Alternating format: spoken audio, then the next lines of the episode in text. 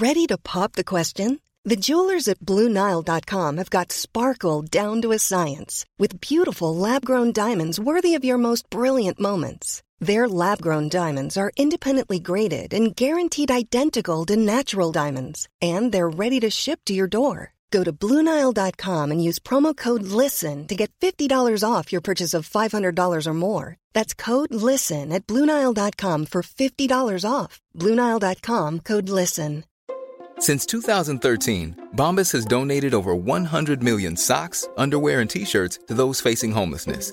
If we counted those on air, this ad would last over 1,157 days. But if we counted the time it takes to make a donation possible, it would take just a few clicks. Because every time you make a purchase, Bombas donates an item to someone who needs it. Go to bombas.com slash ACAST and use code ACAST for 20% off your first purchase. That's bombas.com slash ACAST, code ACAST. Hi everyone, I'm John Verhoeven, and I was a cop back in Sydney in the 80s. And I'm Paul Verhoeven, John's son. I'm an author and I wrote two books about Dad's time as a cop. The first five seasons of Loose Units spanned my time in general duties, forensics, my time as a firefighter, and even my stint running a funeral home. But this season, we're visiting the locations of Australia's most notorious, baffling, horrific crimes and looking at what happened there. From Snowtown to the family, from the Moorhouse murders to haunted highways. This season of Loose Units is your go to guide to the worst crimes in Australian true crime history. Welcome to Loose Units The Shadow Files.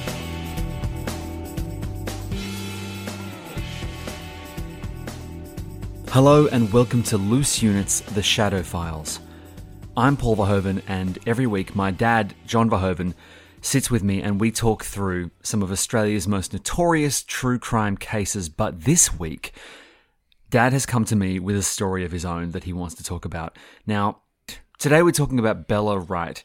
Now, she was 21 years old and something very terrible happened to her. This story, Dad, I think it's fair to say that it captivated you, so much so that while I was in Mumbai this week, you started messaging me about this story and said we should be talking about this case. Now, typically speaking, our stories on the Shadow Files take place in Australia. But given that Australia is a colony of England, I know it's a stretch, but I think it is worth us exploring this story. So, what is it about this story that you think makes it worthy of appearing on the Shadow Files? Mm. Well, back in um, it's just at the end of the of World War One, and the the police constabulary back then were really concerned about returning soldiers coming back from Europe. Yes. Who would be incredibly traumatized. And the police were just concerned that men would would have sort of because they'd been dealing with the horrors of war would then come back and take their violence out mm-hmm. on their families and there was a spate of crimes in England at the time directly after World War One, and it was noted that the robberies were of an extreme violent nature, and the police um, at the time attributed this mm-hmm. to the the terrible horrors of war, and this particular case that happened on the evening of July the fifth, nineteen nineteen is a story about a 21 year old woman by the name of Bella Wright. Now, mm-hmm. this particular case, it they're saying from a historic perspective, and there have been some eminent legal minds that even up until this very minute in time have been questioning, you know, what actually happened because they say that it's unsolved, even though a man he was tried for the murder, but he was acquitted. And there are many theories as to why he was acquitted, but what one needs to do when go when one goes back a hundred years or so, you need to look at the time in history. And it was very, very much a class structure. you know, the old story about upstairs and downstairs. Yeah, I mean, this seemed to me more a case of she was extremely progressive for her time, and mm. I'm curious as to whether that played into it at all. But it, this took place in a village in England called Gaulby. Is mm. that correct? Correct. And yeah, in Leicestershire, uh, it's seven miles east of Leicester, and mm.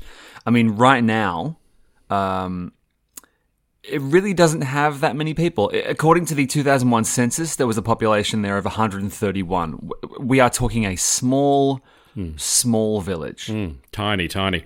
Mm. and I, I can really relate to those villages, listeners, because I lived in a tiny village in England when I was 10 years of age for, for one year.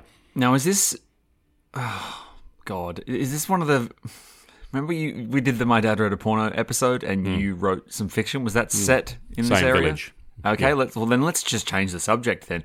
So okay, you you're saying it's a class thing. I, I'm I'm just that's that is a theory because as we get into this particular case, Paul, it was of the time an incredibly well reported case and it became known as the Green Bicycle Murder because the it was ostensibly um, sort of taken into consideration on the evening and by various witness accounts that the person of interest had been riding a green bicycle and it had very unusual handlebars.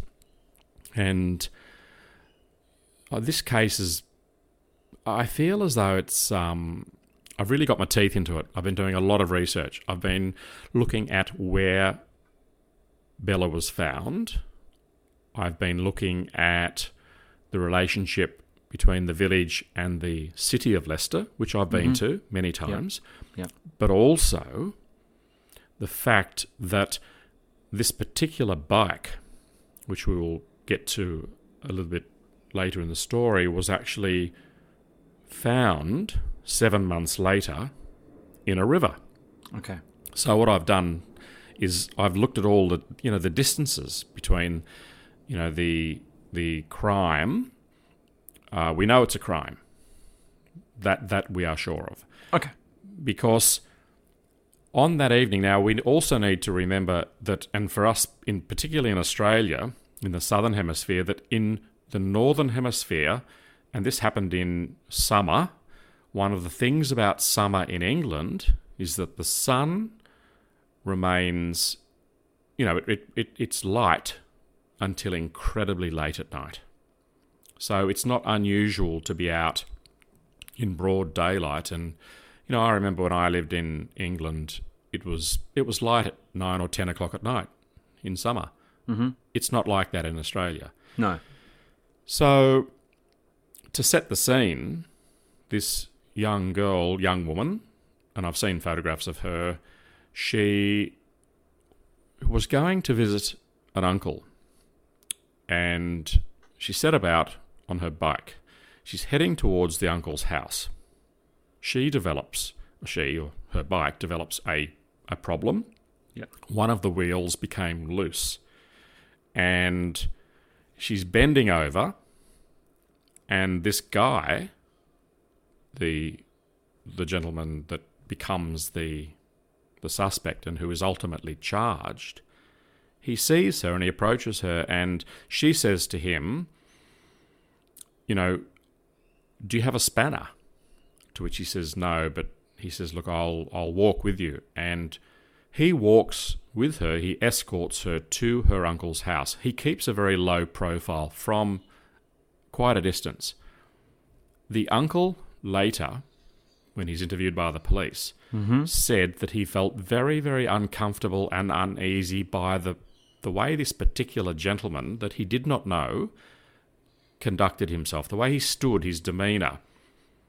Now, when Bella leaves the uncle's place, the uncle can see that this gentleman is kind of waiting. And I've thought about that particular evening and how I would be if I'd just sort of you know, bumped into some girl and offered to, I guess, escort her to make her feel safe. She says, Look, I'm going to my uncle's. And he, if that had been me or most guys, I imagine you'd feel a bit weird. You'd be thinking, What does the uncle think of me? There may be nothing sinister. And then Bella comes back.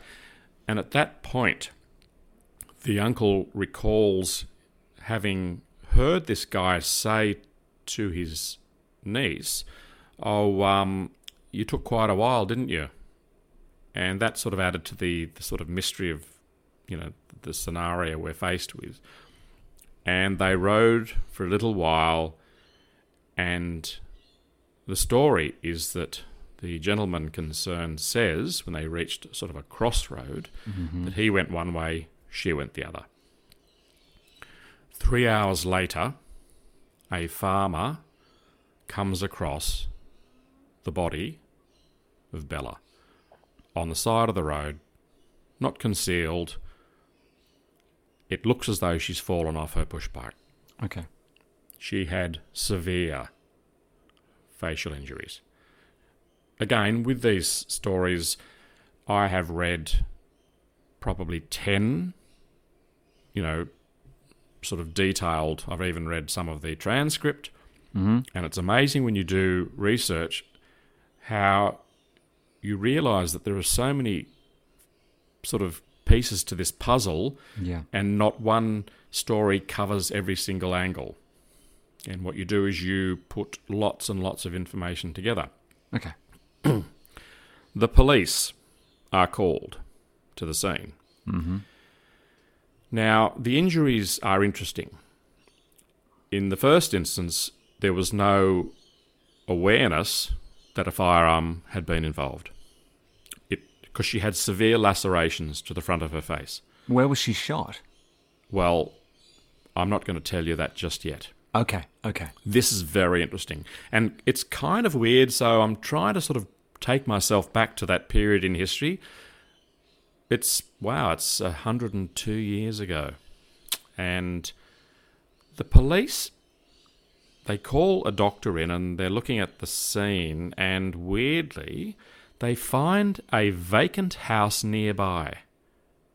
This is kind of, I'd really love to explore this more. In this house, they store Bella's body overnight. Does that sound to you odd or Yeah.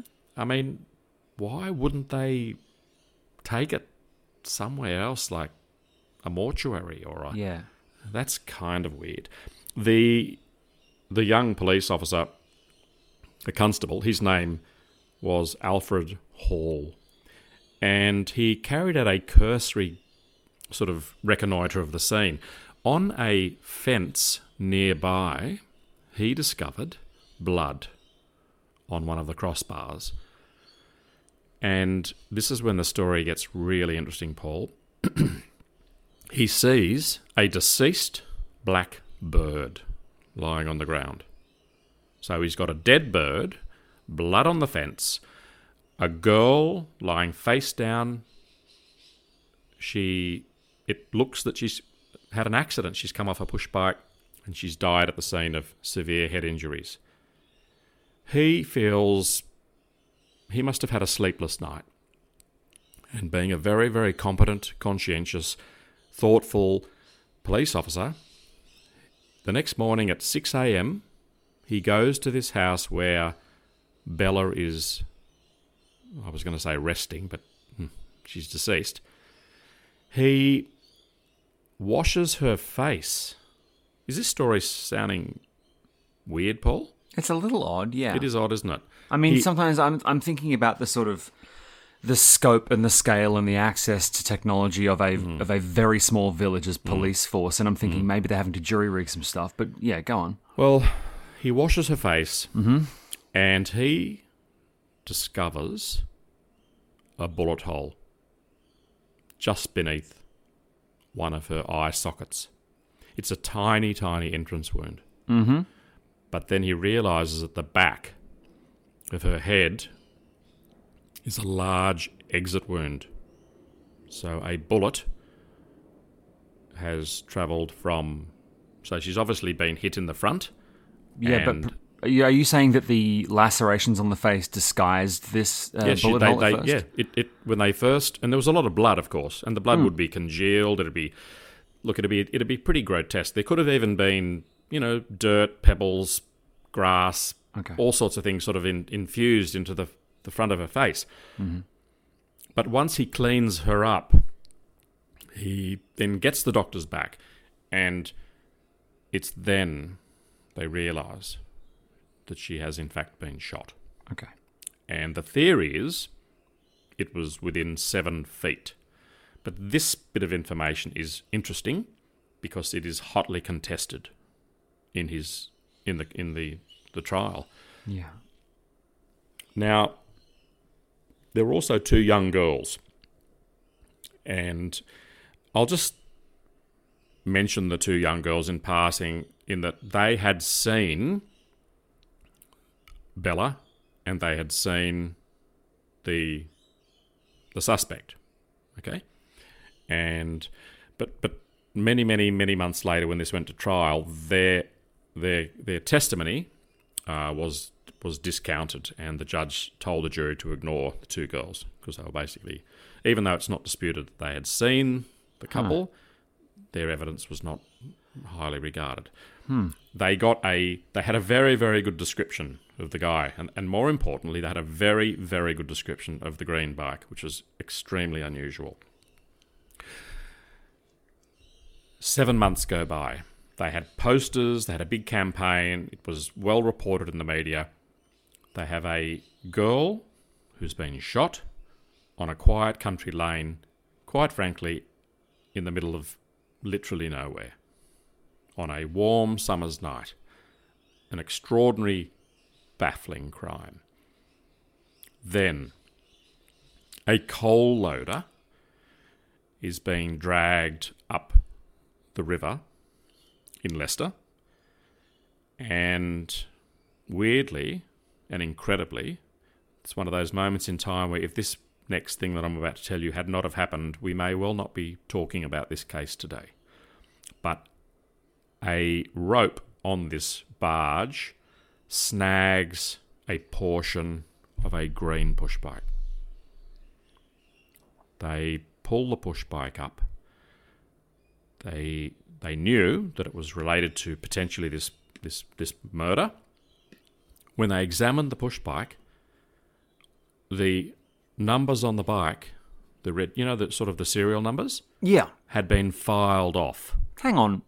I say yeah. Why do, I didn't think bikes had serial oh. numbers. I mean, you file the numbers off guns, not Yeah, bikes. But, but, so- but back then they had serial numbers. They Right. had serial numbers in three places on the bike frame. Even when we're on a budget, we still deserve nice things. Quince is a place to scoop up stunning high-end goods for 50 to 80% less than similar brands. They have buttery soft cashmere sweaters starting at $50, luxurious Italian leather bags, and so much more. Plus, Quince only works with factories that use safe, ethical, and responsible manufacturing. Get the high-end goods you'll love without the high price tag with Quince. Go to quince.com slash style for free shipping and 365-day returns. If you're looking for plump lips that last, you need to know about Juvederm lip fillers. With Juvederm Volbella XC and Juvederm Ultra XC, your lip look, whether it's subtle or bold, can last up to one full year with optimal treatment and no additional maintenance. Find a licensed specialist and see if it's right for you at juvederm.com today. That's J U V E D E R M.com. Add fullness to lips in adults over 21 with Juvederm Volbella XC or Juvederm Ultra XC. Do not use if you have severe allergies or a history of severe allergic reactions, or if you're allergic to lidocaine or the proteins used in Juvederm. Tell your doctor if you have a history of scarring or taking medicines that decrease the body's immune response or that can prolong bleeding. Common side effects include injection site redness, swelling, pain, tenderness, firmness, lumps, bumps, bruising, discoloration, or itching. As with all fillers, there's a rare risk of unintentional injection into a blood vessel, which can cause vision abnormalities, blindness, stroke, temporary scabs, or scarring. For full important safety information, visit juvederm.com. Hey, Dave. Yeah, Randy. Since we founded Bombas, we've always said our socks, underwear, and t shirts are super soft. Any new ideas? Maybe sublimely soft. Or disgustingly cozy? Wait, what? I got it. Bombas. Absurdly comfortable essentials for yourself And for those facing homelessness. because one purchased equals one donated. Wow, did we just write an ad? Yes. Bombas. Big comfort for everyone. Go to bombas.com slash ACAST and use code ACAST for 20% off your first purchase. Okay, so you buy a bike. It has serial numbers. Everything. Your name. Your name is registered It's to the registered. vehicle. They know. Okay. It's brilliant. Yeah, yeah. The gentleman concerned, he'd only filed off two of the numbers. Right. And up near the seat stem, they found a number. And th- after examining the number, they they found out who'd bought the bike. And the mystery suspect was finally revealed. And his name was Ronald Light. And he was from a very, very, uh, you know, middle, upper middle class family in terms of society. He would have been regarded as, you know, from a very, very, you know, good standing family. And he was a maths teacher at a local school. And he'd been an engineer, he'd fought in the war, and on March the 4th, 1920, just after a week, uh, you know, of discovering the bike in the river, they they arrested him, and he completely denied everything. He just he he just said, "Look, it's just not me." But when they explained the number on the bike, he then said, "Of course, oh yes, oh I do recall that bike, yes, and I sold it." And oh, who did you sell it to? And he said, "Well, you know, I just I've got no idea. I just got sold it to some, you know, guy. And then once the media started to get involved, they then there's this guy that actually describes the gentleman concerned, mm-hmm. and he's a witness that had seen him throw the bike into the river.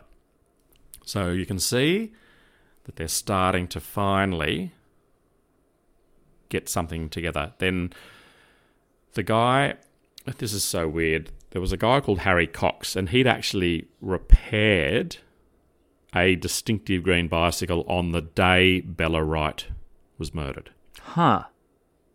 So then they get Ronald Light to go into a, you know how they do those parades? And like an identity parade? I wouldn't call it a parade. You mean No. a lineup? A lineup, that's it. So, Paul, anyway, so Harry Cox, who's the bike repairer, Yeah.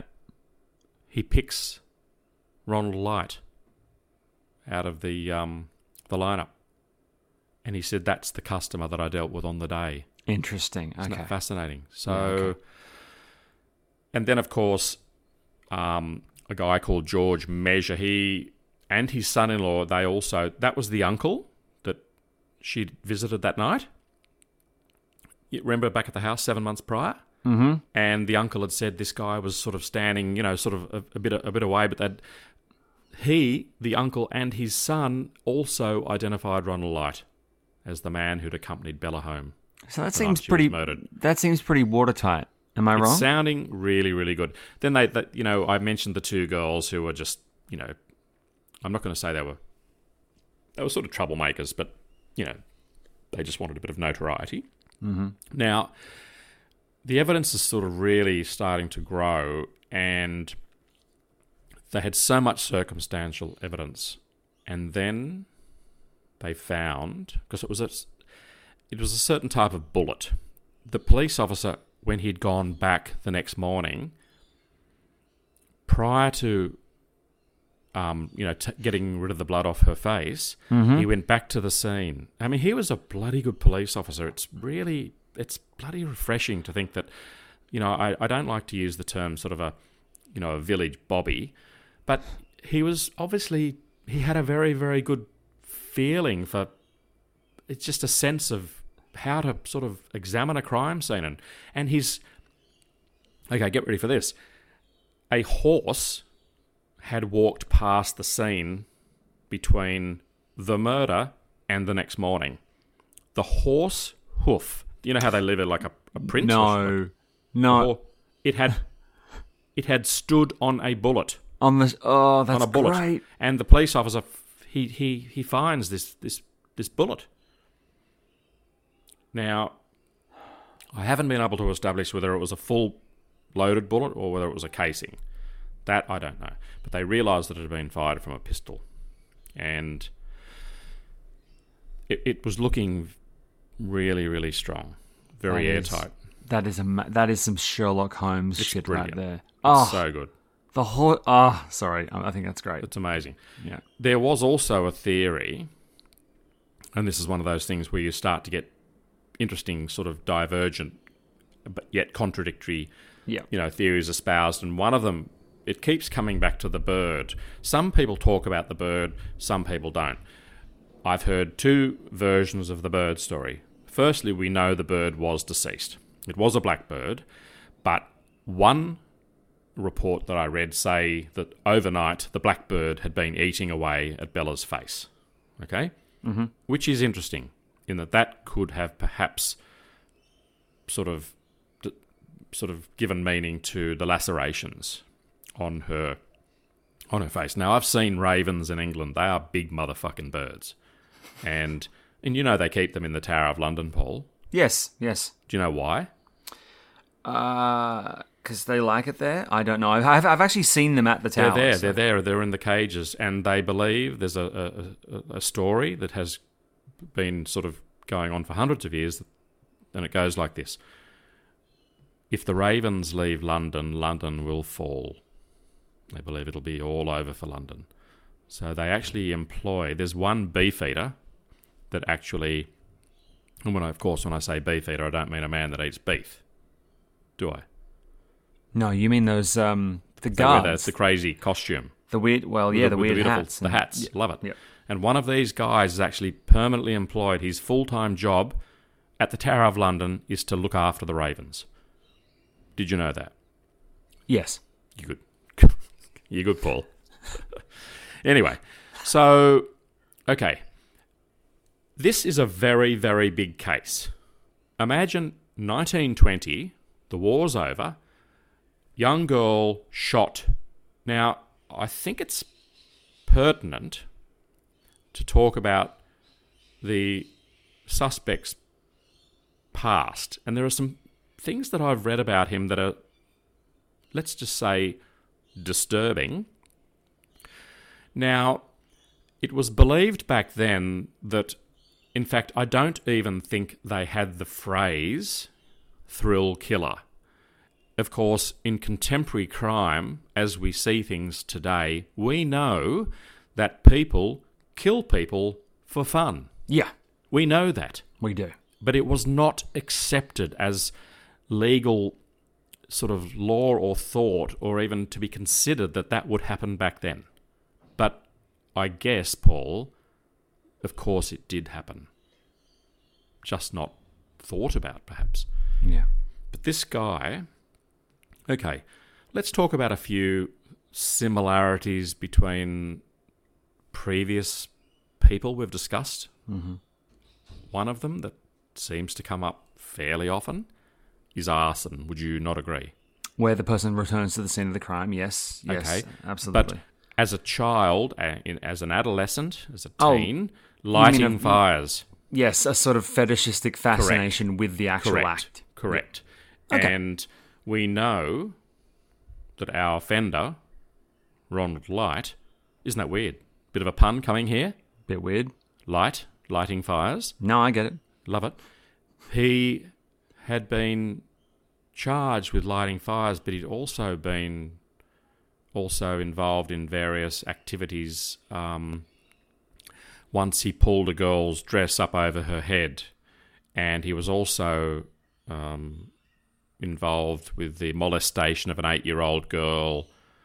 Um, he was basically discharged from the navy. His father, it is alleged, um, possibly committed suicide whilst his son was fighting on the on the Western Front, and then he lived with his mum. Now I'm not saying, of course, you know, don't crucify me, listeners, but it is a little bit of a thread coming through, based on our previous stories about some some of our our worst offenders have lived with their mums.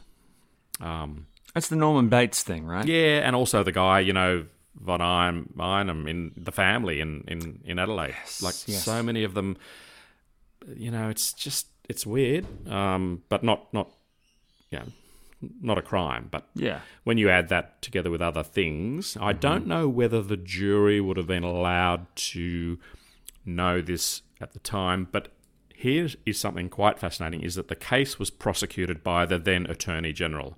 Now that's a big thing Yeah.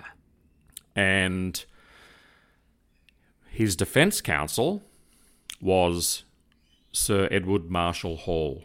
Okay. We're talking the big league. And to this hmm. day, eminent people who have really gone through and delved into this, no one knows how Ronald Light could afford Sir Edward Marshall Hall, who was incredibly expensive. Yes. Yes. Uh, I guess my, my, my brain does think about, uh, you know, the notoriety, and perhaps he did it pro bono. I I don't know, but the trial went on, and you know, you only have to prove or even put a hint of reasonable doubt, Paul, Yes. and Is that always the case? I mean, I know it's the case in terms of the actual letter of the law, but does a jury always see it that way? your mother, dearest Christine, mm-hmm. was involved in a, a very big drug trial. Right. Um, she was on the jury a few months ago, and they found the the defendant Yeah. not guilty because they said there was reasonable doubt. Okay. That's all you need. Yeah. And interestingly, in this particular trial, and this is the part that I find fascinating, and I've been toying with this, toing and froing with this bit of information, but the the theory espoused by the eminent defence counsel Yeah. was that there actually was a shooter who had shot the bird, hence the blood on the fence where the Yeah. bird may well have been perched. Mm-hmm. This person did not have a pistol. He would have had a, a rifle, hence the small entry, large exit wound. Okay?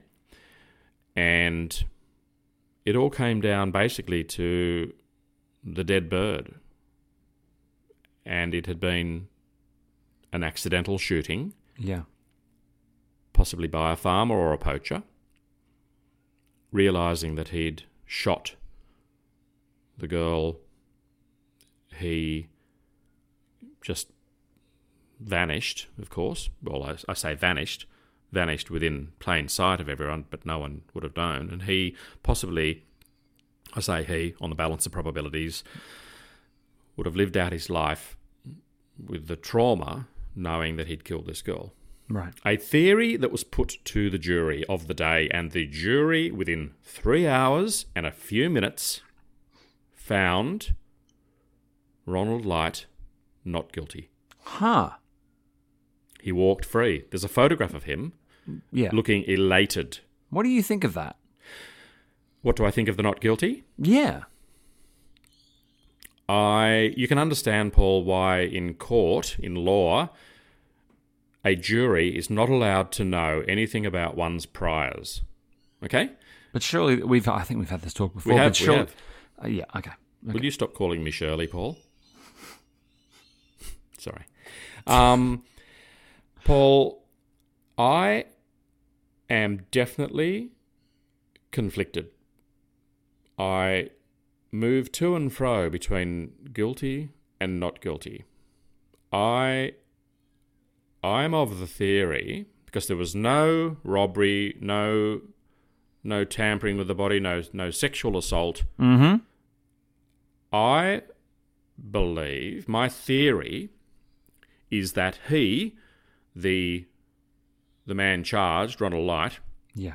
he was showing her his pistol for fun. He may have even, I mean, they're out in the country, he's out to impress her. It's a chance meeting. Maybe he shot the bird. And there's also a theory, Paul, that's quite fascinating. Some of the ballistics uh, sort of experts theorized and Yeah. still do today that it's possible that it was a bullet that ricocheted. Isn't that interesting? Hmm. So, yeah, and I, I guess it's important, coming back just briefly, that the jury don't know anything about the priors because even though you may have priors for a certain crime Mhm. and you are being charged for that same type of crime, it's not. Is it really fair to sort of say, well, he's done three like that? It's on the balance of probabilities likely that he's done the fourth, but it's possible that he hasn't. Yes. So there are people in this life that are in the wrong place at the wrong time. Mhm. Um, there are two major schools of thought. There are people that believe he did it, and a lot of people that believe he didn't. When they found him not guilty, the court erupted into a into just cheer. There was there was elation and clapping and but people today also believe that it did have a lot to do with the class system. This girl came from a very much uh, I hate to use the term, but I will because it's of the period. A very, very low, low. The father was illiterate. It was a big family. She, look, it's just a, it's a, it's a case of, you know, Mm. um, people with privilege. Uh, but, but does that mean he's guilty or not guilty? I don't, I don't think that has any bearing on it. Um, he lived to a, a ripe old age. He died in the 1970s. The then superintendent of police, a couple of months after the trial, he allegedly received a letter that has never been verified from Ronald Light saying he had killed the girl, but it was an accident. And realizing the terrible gravity of the situation, he panicked. And over a period of months, he basically, you know, dismembered his push bike and threw it and the revolver into the river. So, what about the lacerations? Possibly, that's a good question. Maybe the bird? Mm. Bloody hell. But if the bird was doing that. Oh, hang on a sec. Other Okay. birds. Other birds. Other birds. But still a dead bird. Full bullet. Found that had been trodden on by a horse walking by. It all sounds so weird and convenient, like it's being written by a dime store I novelist. know, it's incredible. But Paul, Yeah. also, that if a horse walked past, surely the horse is not walking past without someone on its back. Hmm. So what about that person? Yeah. That's fair so enough. that, that would then make me think maybe that uh, another thing about this case is that's quite interesting is that the defense counsel, even though the offender had the same gun, same bullet, had bullets, like all that sort of stuff, the defense simply said, "Oh, it's a very, very common bullet." And if this case happened today, there would have been a completely different method of forensic examination of the scene. Yeah, I mean, I'd like to think that this kind of thing wouldn't happen today, but the fact Hmm. is, uh, nothing's changed. Women are in trouble all the time. So it's, I mean, it's. It's worthy of noting, Paul, also that Yeah. in 1916 in the United Kingdom, Mm-hmm. the very first female police constable was sworn in Really? In 1916. That's Two years after that, women got the vote. Right. So, Hang on. So a woman became a cop before women had the vote. correct. Can you imagine how hard things would have been for that officer? Well, Paul, your mother, Yep. dearest, dearest Christine, Mhm. she suffered a level of misogyny Yeah. that was it was so bad, and that was nineteen like early eighties. I've tried to get Mum to open up, and she's opened up in our two-parter on the podcast and for Electric Blue, but she's she doesn't want to talk about it anymore, which is a real shame because Yeah, It's a and real she shame. found out. Um, you remember um, the the wonderful policewoman that I worked with in the first book. Sue. Sue reached out to Christine just two days ago, and Sue, I know you're listening, and I'm I'm just going to touch on something very briefly because it reminded me talking about police officers, female in the, in the police force. But Sue reached out, and as the listeners know, Christine, Sue, and a group they were the first general duties police officers in New South Wales. There was a small class of them, and one of their lovely, lovely colleagues, one of the lovely girls in Christine's class, uh, passed away a few days ago. Well, I think that's all the time we have for this week's episode of Loose Units, The Shadow Files. Make sure you join us at the end of the week for Loose Units, Loose Ends. In the meantime, head across to facebook.com forward slash loose units and get in touch, and we will see you soon for more Loose Units. Bye, everyone. Hey, it's Paige DeSorbo from Giggly Squad. High quality fashion without the price tag. Say hello to Quince. I'm snagging high-end essentials like cozy cashmere sweaters, sleek leather jackets, fine jewelry, and so much more. With Quince being 50 to 80% less than similar brands. And they partner with factories that prioritize safe, ethical, and responsible manufacturing. I love that. Luxury quality within reach. Go to quince.com slash style to get free shipping and 365 day returns on your next order. Quince.com slash style. Here's a cool fact a crocodile can't stick out its tongue. Another cool fact you can get short term health insurance for a month or just under a year in some states. United Healthcare short term insurance plans are designed for people who are between jobs, coming off their parents' plan, or turning a side hustle into a full time gig. Underwritten by Golden Rule Insurance Company, they offer flexible, budget friendly coverage with access to a nationwide network of doctors and hospitals. Get more cool facts about United Healthcare short term plans at uh1.com. Even when we're on a budget, we still deserve nice things.